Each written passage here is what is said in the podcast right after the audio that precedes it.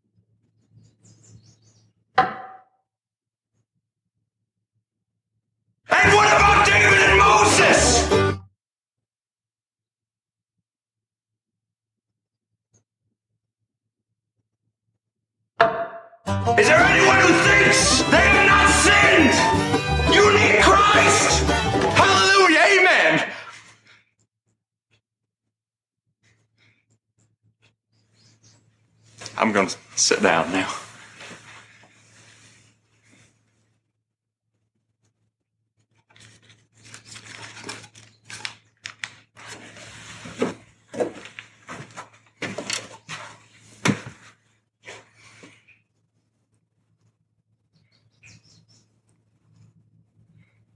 Billy. Can't wait to see what God's got in mind for you.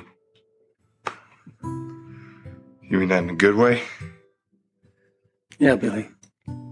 I mean that in a good way. Um, he was a guy that had all kinds of worldly potential. Um, he actually wanted to be a baseball player, and he had lots of talent. But when God got a hold of him, he put all of his strength, all of his passion, all of his energy into doing what God wanted him to do. And Billy Graham, the mod, you know the evangelist of our day, was the perfect example of meekness. And that's what we're going to talk about today meekness. Uh, as we continue through the chapter, uh, Matthew 5, uh, the Sermon on the Mount. And Matthew is writing about the beginning of Jesus' ministry. And people had gotten word that there was this traveling rabbi uh, that had been preaching and teaching like nobody had ever heard before. And there were rumors that he was even healing people. So people were flocking to Jesus. Uh, that's an interesting word, flock. Uh, not as in birds, but as in sheep, right? They were flocking to Jesus. And so he takes this moment to grab his disciples and they go up on this hill and he begins to talk to them about the principles of the kingdom, what the kingdom of God looks like and what a citizen of that kingdom looks like. And Jesus needed to clarify exactly what he was doing because the people of that day had all kinds of ideas about what the Messiah was going to be like what he was going to do.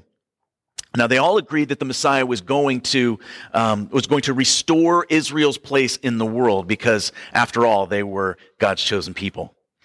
The Pharisees expected the Messiah to come in great fanfare and a mighty show of supernatural power. They assumed that the Messiah would throw off miraculously the yoke of the Romans and that he would restore the new Jewish state and that they would rule over the earth.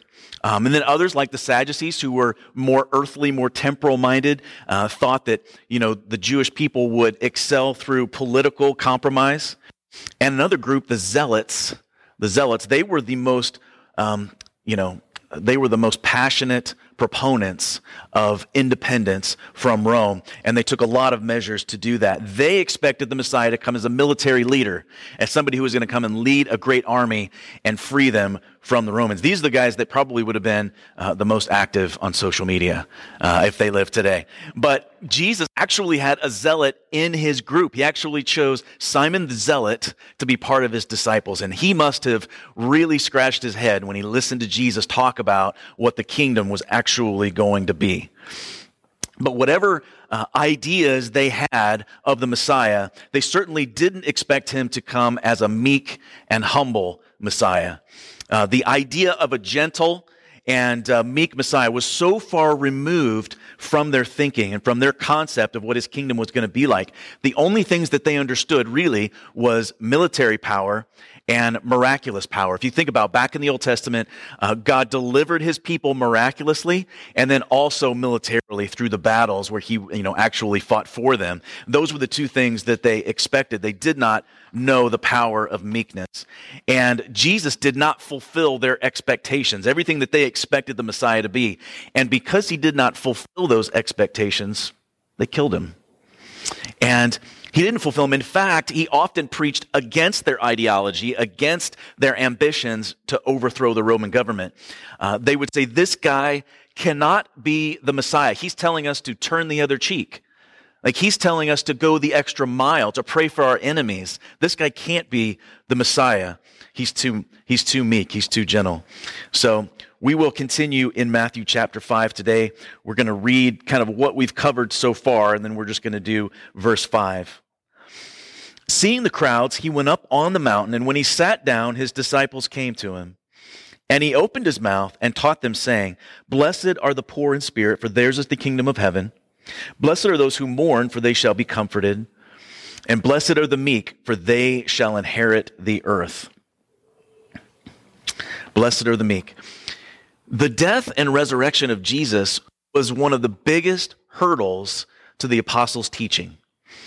Uh, Paul wrote in 1 Corinthians, he wrote, For the Jews demand signs and the Greeks demand wisdom, but we preach Christ crucified, which is a stumbling block to the Jews and folly to the Gentiles. Like, how can you say that the Messiah came and died for us? How is he the one that died for us? How is he humble? How can that be? Because great causes aren't led by humble people, they're led by proud people, right? That's what they believed. And a lot of people still believe that. Uh, we've seen that quite a bit over the last couple years. But their eyes had been blinded. They had skipped over passages or forgotten passages in the Old Testament, specifically in Isaiah, that talked about, yes, the Messiah was going to be a king, but he was also going to be a suffering servant. He was also going to be an outcast, a person who was rejected by the religious authorities of that day. And this verse that we read here in Matthew 5, um, he's talking to his disciples and he's quoting something out of the Old Testament. And in Psalms 37, listen to this For the evildoers shall be cut off, but those who wait for the Lord shall inherit the land. In just a little while, the wicked will be no more. Though you look carefully at his place, he will not be there. But the meek shall inherit the land and delight themselves in abundant peace. So here we have two verses, verse 9 and verse 11, which are kind of mirroring each other, saying the same thing. Those who wait will inherit the land, and those who are meek will inherit the land. So, what does waiting have to do with meekness? Well, in Isaiah chapter 40, he writes this But they who wait on the Lord will renew their strength right? So by waiting on the Lord, we inherit the land and we receive new strength. Um, a new strength, not a strength of our own, nothing that we can kind of conjure up on our own. It is the strength that only God can give us. So there's waiting and there's strengthening and there's inheriting the land. And who are the ones that wait?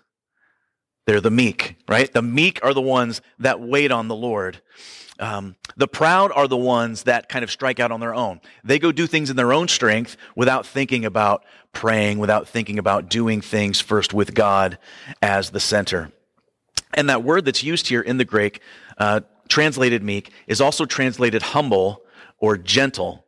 And in contrast to characteristics like quick tempered, being arrogant, or being proud. And there is a misconception, or there used to be, that meekness was weakness. That meekness since it entered gentleness, blessed are the gentle, looks like weakness, but it's far from it. Uh, it's also defined as one who can bear provocation without being inflamed by it. Or, in other words, a person that can withstand verbal and emotional assaults without losing their head or losing their heart over it. And of course, the meekest person who ever lived was Jesus.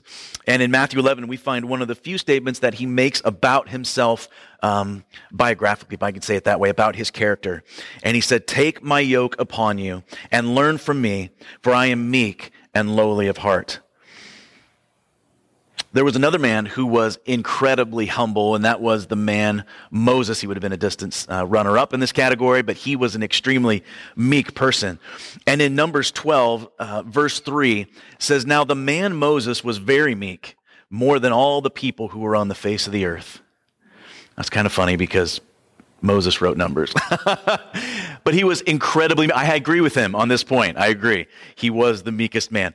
Both of them endured a lot of provoking, didn't they? Um, Moses, time after time after time, was provoked by the people. He was accused by them in the desert. People questioned his leadership. Uh, they questioned his position. They questioned his intent, his intentions. Remember when God was going to wipe them out. He said, Stand back, Moses. I've had it with these people. I'm going to wipe them out. I'm going to start over with you. Moses went before the Lord and he prayed for the people. And he asked the Lord not to do it. He was an incredibly meek person. He didn't retaliate against the people. 40 years in the desert, he had been leading these rebels. And one day, it got the best of him. One day, he lost his cool. Uh, the people were complaining because they were thirsty. They didn't have any water. And so they were pressing in on Moses. They were coming down hard on him. And he went to God and said, God, what are we supposed to do for water? And he said, I want you to go out and I want you to go out to that rock and I want you to speak to the rock for water to come forth and water will come out. And as he was going there, the people were pressing in on him. They were provoking him to the point where he got so frustrated, he took his staff and he hit the rock. He just smacked the rock and water came out, but he didn't do it God's way. He didn't do the way God asked him to because in that moment it was more about Moses and his frustration than about God and his glorification. And unfortunately, that instance where he lost it, God said, You're not going to be able to go into the promised land. You're going to have to stay behind. You know, that's, that's a pretty, it doesn't seem fair. I'll say that way. It doesn't seem fair. I get provoked seemingly about, you know, once a day, once a week at least. Moses lost his cool once in 40 years. He didn't do things the way God told him to. God said, You're going to have to stay behind. Then we have Jesus, three years, his ministry constantly being under fire by the Pharisees, the Sadducees. It seemed like wherever he went, there was a scribe or a teacher of the law ready to, to test him or to try to trip him up, catch him in his words. But when they couldn't trap him in his words, they lied. They told people that he did things, that he said things that he never did. But here's something about meekness meekness doesn't defend itself. It doesn't defend itself. It doesn't feel the need to do that. Paul writes in Romans, uh, Romans 12, 19, Friends, do not avenge yourselves. Instead, leave room for his wrath. For it is written, Vengeance belongs to me. I will repay, says the Lord. Their jealousy and their accusations led to Jesus' death on the cross, but he didn't retaliate. In fact, it says that like a sheep before his shearers, he opened up not his mouth. He didn't say anything. He was meek. Meekness is not weakness. The best definition that I've heard of meekness is strength that's been yielded for a specific purpose. Meekness is strength that's been yielded for a specific purpose. Jesus' purpose was to go to the cross, and he was submitted to the Father. Um, I have this picture up here of these horses, just these gigantic horses with these little girls standing in front of it. I mean, I don't know if anything could be starker in comparison than these, you know, little girls staring up at these huge horses. Um, has anyone ever been out to Grant's Farm in St. Louis? That's where they keep the Clydesdales. Clydesdales from the commercials. They are incredible. We use the word awesome too much. You stand next to one of those horses, they are awesome. Um, we use that word, but, um, you know, to describe these horses, but they are incredibly meek creatures at that point. Uh, horse trainers use the term uh, for training wild horses, horses that have been uh, broken, what they call it, but they will say that they have been meeked. They could now be ridden. They were no longer wild. Um, they could, now could be used for a purpose. So I wouldn't call these horses weak, not necessarily gentle. They wouldn't have to be. Um, they have been yielded their strength and their muscles. Everything is now going to be used for a specific purpose. Uh, when you look at them, uh, those Clydesdales, they put them in those wooden stalls, and I guarantee if they did not want to be in there, they wouldn't have to stay there. Um, but they, at that point, had been meeked. They're now beneficial to their masters. Uh, the first person that God called into covenant was Abraham, and Abraham was a very meek guy as well. When Abram set out from Ur when God called him to go to the promised land. He went rather slowly. Uh, he kind of took his time. And at one point, he stopped. He was with his nephew Lot, and they both had very large herds. They had lots of herdsmen. And at one point, Lot's herdsmen and Abraham's um, herdsmen were fighting. They were bickering back and forth over the land. And so Abram took Lot up to this hill and they overlooked the entire area. And he said, Listen, Lot, nephew, you choose Take a look at the land. You choose which way to go, and I'll go the opposite way. We're family. We shouldn't be fighting. Let's separate for a while. And so Lot looks over and he chooses the best grazing land, the best pasture land. And Abram goes in the other way. Now, was Abraham, what was he doing? Was he being weak, deferring to his nephew? Like, why should he defer to his nephew? But he gave him the first choice and he went in the opposite direction. He actually went to a place called Hebron where he set up an altar to the Lord and worshiped there. And unfortunately, Lot chose the area close to Sodom. That's where he chose. That was great grazing land, but not a great place to raise a family. Later on, Lot caught up in a war, gets caught up in a battle where all these kings come down and they're fighting over that area. And Lot and his family get taken captive. They get taken off. And Abraham hears about it and he gets 318 of his trained men. It says he had 318 trained men. That's a lot of people, but not compared to an army. But Abraham was very, very savvy. He came up with a military plan and they routed the army and they saved Lot. So Abram was a meek guy but he was also a warrior. He was also somebody that could use his strength for a specific purpose, but he was yielded to the Lord. Uh, David was crowned at that place, Hebron. That's where he was actually um, declared king. And before he was king, he was being chased relentlessly by King Saul. King Saul wanted to kill him, he wanted to take him out. And at one point, uh, you might remember, David and his men were hiding in this huge cave. And Saul is chasing them down. And Saul, at one point, they want to get out of the heat, so he goes into the cave to rest. Uh, doesn't know that David and his men are in the back of the cave. And he lays down to rest. And David's mighty men say, This is it. This is your chance. God has delivered him into your hand. You can take him out. This is your chance to take the throne. And David said, I won't do it. I'm not going to avenge myself. I'm going to leave room for the wrath of God. Um, he will take care of it in his time. I'm not going to touch the Lord's anointed. Even though they were encouraging him to do, to do so, he yielded to the Lord. Uh, that verse that I mentioned in Romans about leaving room for the wrath of God was actually out of Deuteronomy. So he was quoting, you know, one of the books of Moses. He had written that. So David was aware that he needed to leave room for God's wrath, to let him take care of it in his time. Moses was supposed to be the next king of Egypt. I could have said, What about David and Moses? What about David and Moses?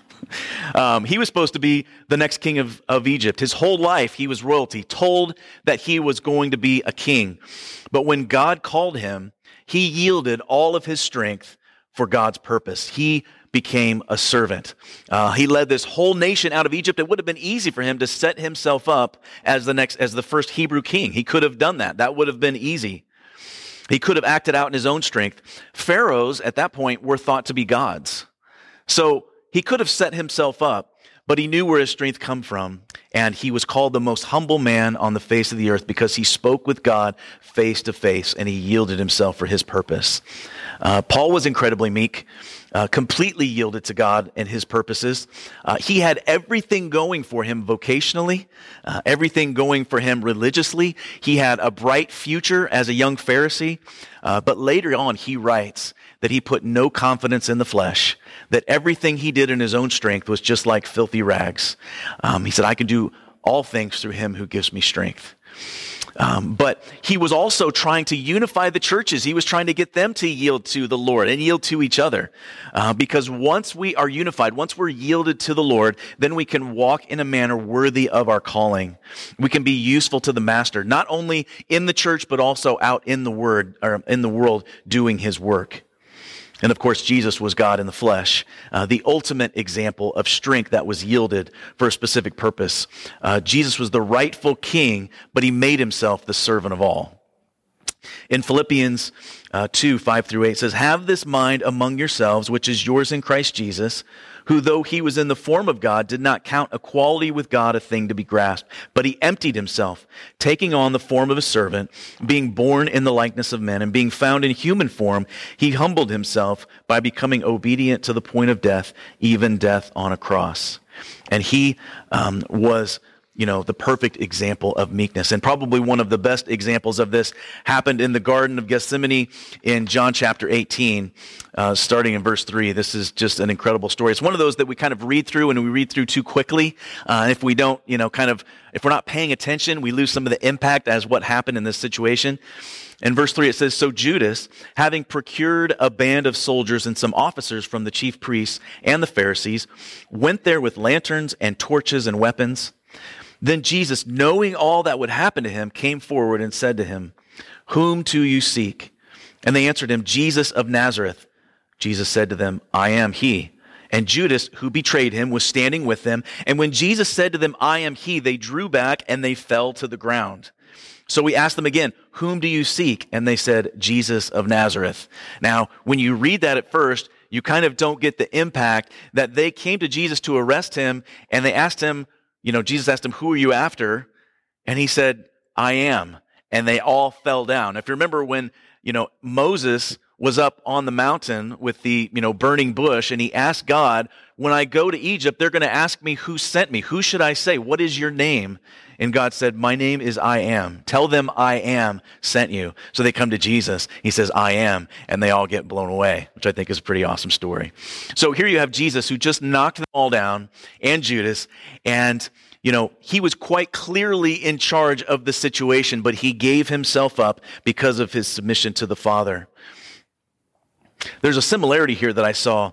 Um, in Deuteronomy, Moses stands in front of the people after 40 years in the desert. He stands in front of them and he starts giving them the history of their people, starts giving them a discourse on the law and how they're supposed to live as people of God.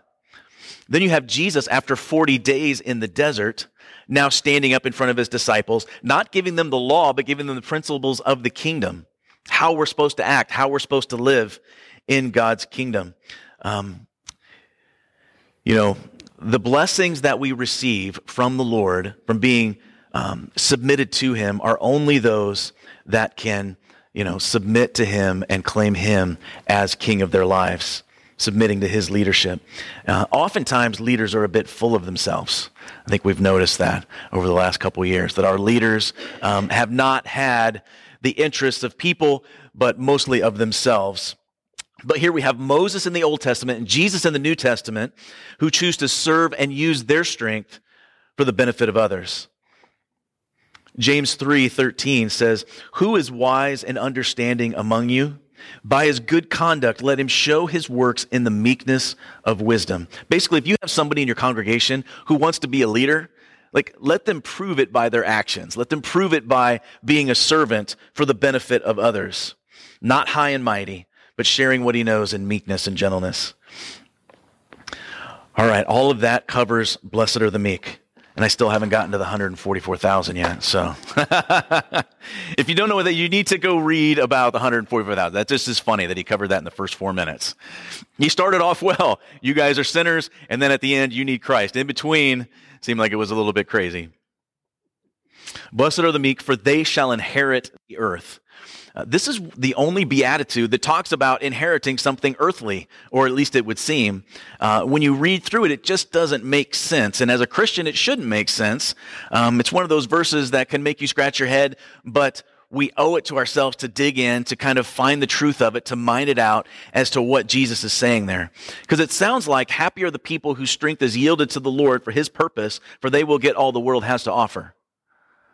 But we know that's not true. It sounds like the prosperity gospel, which a lot of people would be happy to hear about, but that's not what he's saying here. That's not what he's teaching. Um, remember, this is the upside down kingdom of God, what he is describing. Um, where did Jesus say that he would? Jesus um, quote from when he was talking about you know this meekness? He was quoting from Psalm 37, right? I'm going to read it again.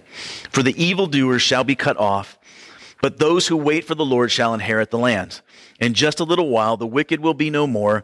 Though you look carefully at his place, he will not be there. But the meek shall inherit the land and delight themselves in abundant peace. So we have addressed the meaning of meekness and some manifestations of meekness. Now we're going to shift into the inheritance of the promise. So when David wrote this psalm in uh, Psalm 37, he was speaking about a future kingdom. They had already inherited the land, but he's speaking of a future time, a future land with a peaceful inheritance that those are submitted to God. Um, his son Solomon inherited a peaceful kingdom. That's quite the gift to leave your son as the incoming king, to leave him a peaceful kingdom. David had done all the hard work of clearing the land of all their enemies, of getting rid of them so that Solomon could inherit that, that he could enjoy the benefits of it. And, you know, that's one of the things that Jesus is talking about here. He's saying, I am going to do the hard work of defeating the enemy, of clearing it out so that you guys can enjoy the benefits of the land, the inheritance. So if it's not worldly things, what is it? Well, the Old Testament spoke of, when it talked about the promised land, uh, the promise, that was literally the area that God had given them to live in. Um, God's promise to Abraham, the old covenant. But in the new covenant, the New Testament, the promise of inheriting the land is literally the promise or the promises of God. So I kind of took the liberty of writing this out in plain language, kind of as I understand it. Um, this is the NLT version, or uh, Nathan's literal translation. Uh, Happy are those whose strength is yielded to God for his specific purpose, for they shall inherit the promises of God. So we'd be here all day if we started going through the promises. Obviously, we have those, you know, God's promises books back there, but I'll just list off a few. Deuteronomy 31 6, be strong and courageous. Do not fear or be in dread of them, for it is your Lord, your God, who goes with you. He will not leave you or forsake you. Matthew 10 39, whoever finds his life will lose it. Whoever loses his life for my sake will find it. Matthew 11, 28 and 29. We just read this. Come to me, all you who are weary and burdened. I will give you rest. Take my yoke upon you and learn from me, for I am gentle and humble in heart, and you will find rest for your souls. And then Romans 10, 9. If you confess with your mouth that Jesus is Lord, believe in your heart that God raised him from the dead, you will be saved. These promises of God, um, a lot of times are if then statements. If my people do this, then I will do this. If you lose your life, then you're going to save it. If you come to me, then I will give you rest. If you confess, then you will be saved. This have to do with our behavior and our response to the Lord, but also his response to us when we respond to him. If my people will do this, then I will do this. So you might say, well, Nathan, that's nice, uh, but what about all the people now that don't submit to the Lord? They don't submit to, to God, and they seem to be living very good lives. They're living their best life now, and it seems like they're getting ahead. David even asked, Why do the wicked prosper while the righteous suffer? Why does that happen, God? And we ask the same question. But the wicked person's judgment will come just as the righteous person's blessing is coming as well. When we have an eternal mindset, when we let God settle all the accounts, whether judgment or blessing, that He will do it in His way, in His timing, then we're going to be blessed. I said last week that Jesus himself was telling the people of that day, all of you that are partying it up right now, those of you that are laughing now, later you're going to mourn and you're going to weep. For the people who reject God, the ones that were standing there when Jesus was being accused and they said, We will not have this man rule over us. And that's what people say today when they're supposed to submit to the Lord. They say, We will not have this man rule over my life. They may enjoy some of the earthly benefits now, But later, their destiny is going to be mourning and it's going to be weeping. But our future is secure. In 1 Corinthians uh, chapter 3, it's 18 through 22. Let no one deceive himself. If anyone among you thinks that he is wise in this age, let him become a fool that he may become wise. For the wisdom of this world is folly to God. For it is written, He catches the wives in their craftiness. And again, the Lord knows the thoughts of the wise that they are futile. So let no one boast in men, for all things are yours, whether Paul or Apollos or Cephas or the world or life or death or the present or the future, all are yours. And you are Christ and Christ is God's. So the promise of a future inheritance gives us hope now and happiness now, but we also can appreciate all of the things that he gives us because of the promise that's coming later, the inheritance that we're going to have. Um, you know, this is as bad as it gets for the believer. Anything that happens to us in this life is as bad as it gets for the believer. But for the non believer, this is as good as it gets.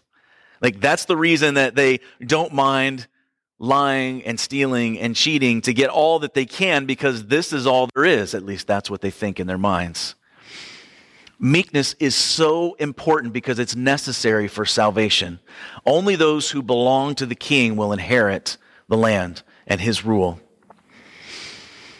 Psalm 149 4 says that the Lord takes pleasure in his people. He adorns the humble or the meek with salvation. It's also necessary because we can't witness effectively without it. Uh, pride will always stand between your witness and the people that you're trying to witness to. Because if you're not meek, they're only going to see you, they're not going to see Jesus. If you want to, people to see Jesus, then we need to approach with meekness. When we're meek, we can bear insults without lashing out pridefully or with retaliation. We thank God in every circumstance, and we can use those circumstances as an opportunity to submit to Him. Meekness would be weakness if we yielded to sin, but we don't. When we yield to God in meekness, it is a great strength. A.W. Tozer once wrote, The meek man is not a human mouse afflicted with a sense of his own inferiority. Rather, he may be in his moral life as bold as a lion and strong as Samson, but he stopped being fooled about himself. He has accepted God's estimate of his own life. He knows he is as weak and helpless as God declared him to be, but paradoxically, he knows at the same time that he is, in the sight of God, of more importance than angels. In himself, nothing, but in Christ, everything. That is his motto. And I said this before that without him, we can't. But without us, he won't. Without him, I can't, but without me, he won't. He wants to partner together. We can do nothing without him. He wants us to come alongside him in meekness and work with him, carry out his purposes in the world. So how do we practically cultivate, practically cultivate some meekness into our lives? Psalm 103:14 says, "God knows our frame. He remembers that we are but dust." And the first thing we need to do is manage our expectations of others. Uh, we really do. We have very high expectations of other people. We have relatively low expectations for ourselves. And if God remembers how frail we are, then we would do well to remember how frail people are as well. Um, we're all sinners in process of um, in the process of redemption, in the process of sanctification we are all in that together. None of us is perfected, so we'll do well to remember that of other people when we have a tendency to get frustrated with them. We also need to remember how much we've been forgiven of. Uh, 2 Peter 1 9, he's listing out all of the marks of Christ likeness and growing in our walk with Jesus. And he says this For whoever lacks these qualities is so nearsighted that he's blind, having forgotten that he was cleansed from his former sins. So he speaks about love and he speaks about steadfastness and self control, which leads us to meekness, which is strength under control.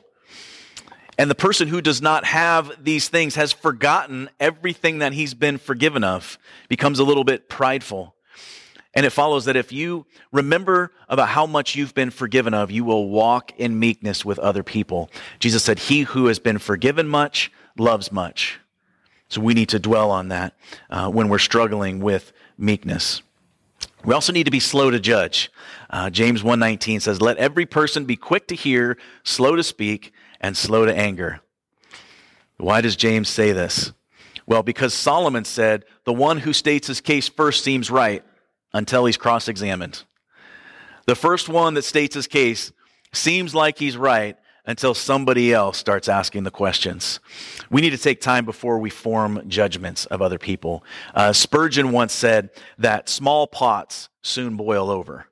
Um, meaning that some people, as soon as they get a piece of gossip, they start to overflow with indignation right away. They start to make judgments on other people. They are quick to get angry. So we don't want to be the little pot that boils over. Uh, be quick to hear, slow to speak, slow to anger. Take time before we make judgments of other people. We also need to mimic the meek. Uh, Proverbs 22, 24 says, Make no friendship with a man given to anger, lest you learn his ways and entangle yourself in a snare. Um, a person that is habitually angry or given to anger or frustration or gossip um, is not a friend to you um, because what's going to happen is it's going to rub off on you you hang out with people that are discontent, you're going to become discontent and a complainer as well. Uh, and the Bible says, don't choose those people as your friends. Don't mimic them. Be around people that are going to point you towards Christ, that are going to help cultivate Christ likeness in your life.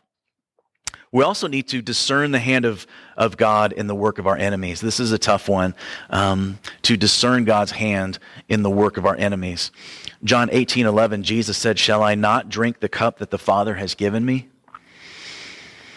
A theologian, Tom Watson, asked, What made Christ so meek in his sufferings? And the answer is, He did not look at Judas, and He did not look at Pilate. He looked to the Father. At one level, you could say that the sufferings of Jesus were caused by Judas's betrayal or Pilate's condemnation. And he could have been on the cross and said, Look what Judas did to me, or look what Pilate did to me. But instead, he looked to the Father and he discerned God's hand, his will, even in the work of his enemies. As long as you see your life story as a series of things that people have done to you, then you're going to live in frustration. Uh, you're going to live in resentment and disappointment. If you are saying, look what these people have done to me, I am a result of this, you don't want to live there. You really don't. We have to drink the cup that the Lord has given us for a reason, yield to Him, to His purpose in our life. That is a very difficult thing to do. Um, we are just talking about a friend yesterday um, whose wife passed away. She was 48. They have five kids. He's a pastor, and it doesn't make any sense. Um, she got lung cancer and like for no reason, seemingly. Just nothing makes sense. And how do you uh, make sense of that with God? And, um, you know, you get to a point where you have to yield to Him and say, God, I don't understand this. I don't like it, but, you know, I will yield to you and your purpose for my life. Uh, makes me think of uh, David when Absalom, you know, ran him out of town when his son led a coup to take the throne from his dad. David heads out and there is one of Saul's descendants that is mocking him and is throwing stones at him and is cursing him as he is leaving. And Abishai, which is one of David's mighty men, says, Let me take that guy's head off. And David says, Leave him alone. If he's doing this, God must have told him to do it. So this is the cup that I have to drink. And uh, later on, he gets what's coming to him. But at that point, right there, David said, "I'm going to let God take care of it. I'm not going to do it in my own power. I'm going to discern the hand, discern the hand of God, even at the work of my enemies." And if we look to Jesus on the cross, when his enemies did their worst, they did not overcome him. We see the glory of the Son of God when he says, "Father, forgive them because they don't know what they're doing." That's the way we want to live. That's what we want to be like. So we also ask for meekness and we walk with Jesus daily. We, you know, surround ourselves with him and with people that point us to the Lord. In Matthew 11, 29, I said this earlier, I quoted, Take my yoke upon you and learn from me, for I am gentle and lowly in heart, and you'll find rest for your souls.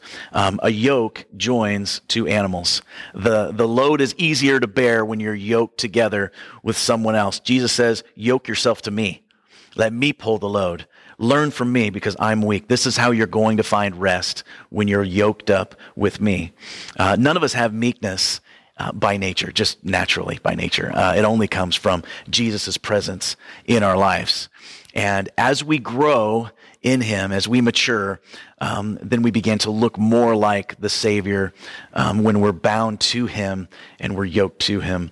Um, we also need to, lastly, uh, we need to anticipate uh, all that God has promised. Uh, we have those God's promises books back there, and they're chock full of promises that the Lord has given us, and we need to anticipate that. That word inherit is a really interesting word because it speaks of relationship. Uh, there aren't a lot of people out there that get a surprise inheritance. Uh, that would be nice to get a surprise inheritance, but that doesn't happen very often because people have relationship. Uh, others have intentionally put them in their will, and when God uh, saved you, when he chose you, he put you in his will and you get to inherit the land. Uh, when God adopted you into his family, uh, when he creates a new heaven and a new earth, the meek are the ones that he's going to give it to. Blessed are the meek, for they shall inherit the earth. Uh, they will gain a paradise. They'll gain a kingdom that is not earned through might but only through receiving it, only by yielding to Him. Because we're in Christ, our place in His kingdom is secure, as secure as His. Christ is ours and Christ is God's. We are in Him. When God looks at us, all He sees is His Son. We are washed clean by His blood. And so we are to be those that uh, approach Him humbly and walk in meekness with other people. Amen.